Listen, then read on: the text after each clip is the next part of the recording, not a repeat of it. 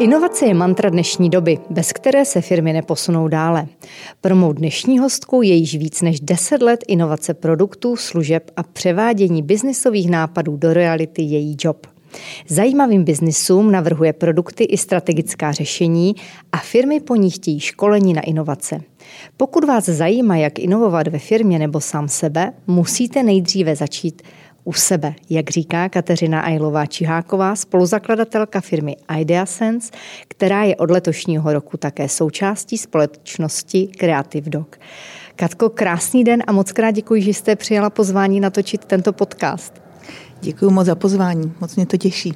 A krásný den všem od mikrofonu přeje Kateřina Haring. Uh, Katko, co po vás firmy chtějí nejčastěji, když se ozvou na to téma inovace? Firmy za námi chodí, protože zjistili, že inovace pro ně mohou být eh, cesta dál.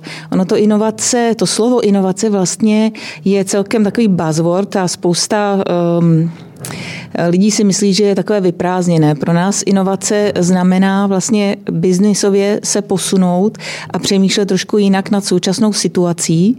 Takže um, je spousta firm, které buď mají inovačního manažera a vlastně ten má za cíl dostat do firmy inovace a inovativnost, ale jiné firmy vlastně prošly nějakou zkušeností, kterou, která je vedla k tomu, že se na sebe potřebují podívat jinak a díky tomu přijdou za námi a říkají, my bychom potřebovali najít na trhu nové prostory, nové příležitosti a pojďte nám s tím pomoct.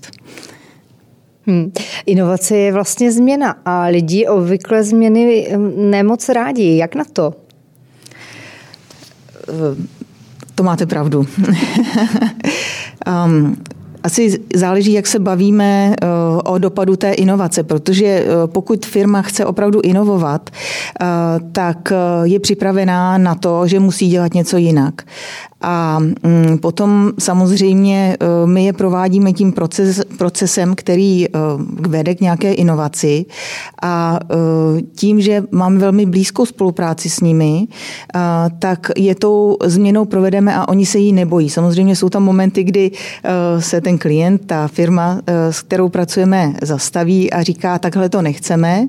My jim vysvětlíme, proč my to děláme takto, proč například musí se podívat na zákazníky hodně zblízka a uh, oni potom porozumí tomu, co je potřeba udělat a vlastně nechají se tou změnou provést. Samozřejmě pak je ještě další poloha té změny a to je uvnitř firmy samotné a na to existuje už potom změnový management a vlastně um, relativně standardní postupy, jak ty změny zavádět. Ale je to obtížná věc samozřejmě.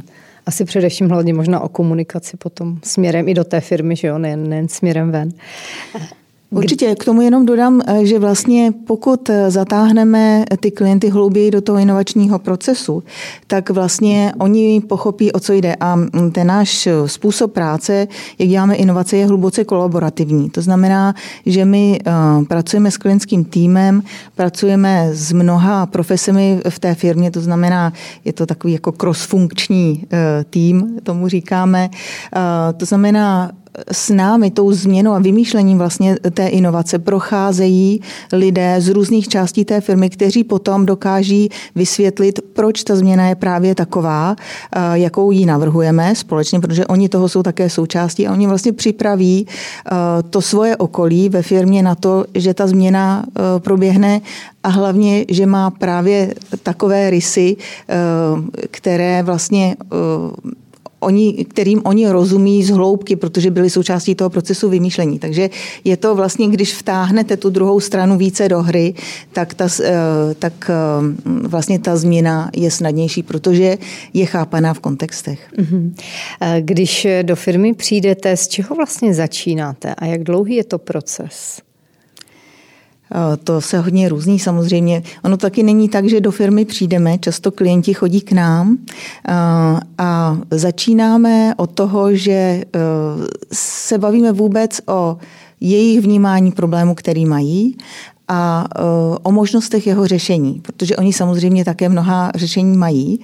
A e, vlastně začíná to celkem hlubokým rozhovorem e, ohledně, nebo takým workshopem vlastně ohledně možností, kudy jít abychom dosáhli nějakého stavu, ve kterém oni chtějí být, toho cílového stavu.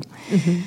Takže no, eh, narážím na to, že nebývají někdy jenom, řekněme, eh, zdařilé, úspěšné inovace. Vy sama máte zkušenost s vlastním startupem Bí Prague, kdy jste provozovali vlastně před covidem na letišti v Praze provozovnu, která měla být výchozím bodem pro návštěvníky Prahy, kteří se vlastně na jednom místě mohli zajistit ubytování, výlety po Praze, ale také připojení k internetu. A v průběhu toho provozu jste zjistili, že zdaleka největší zájem byl o předplacené SIM karty právě na ty krátkodobé pobyty turistů, s čímž ten původní koncept uh, údajně moc nepočítal. Dovedete nám popsat, jak rychle jste tehdy byli schopni zareagovat vlastně uh, na to zjištění toho stavu, upravit nabídku těch služeb a co to vlastně všechno obnášelo? A vůbec, že vlastně z toho původního konceptu se stalo něco nového, to vlastně byla také inovace. Je to tak.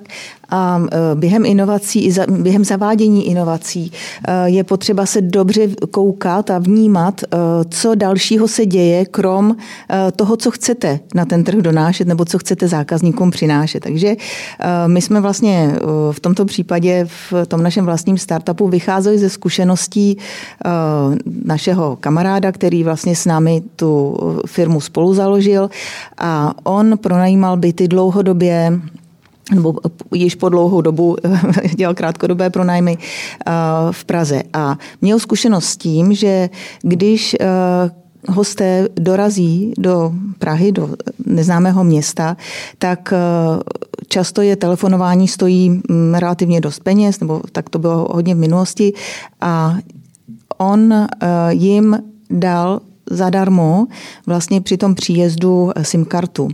A byla, to bylo velice populární a velice ho jako za to chválili. Čili my jsme tenhle ten rys té služby uh, zvažovali a měli jsme ho tam od začátku, ale vlastně dlouhodobě se ukázalo, že je to velice jako silná charakteristika té služby, za kterou lidé jdou.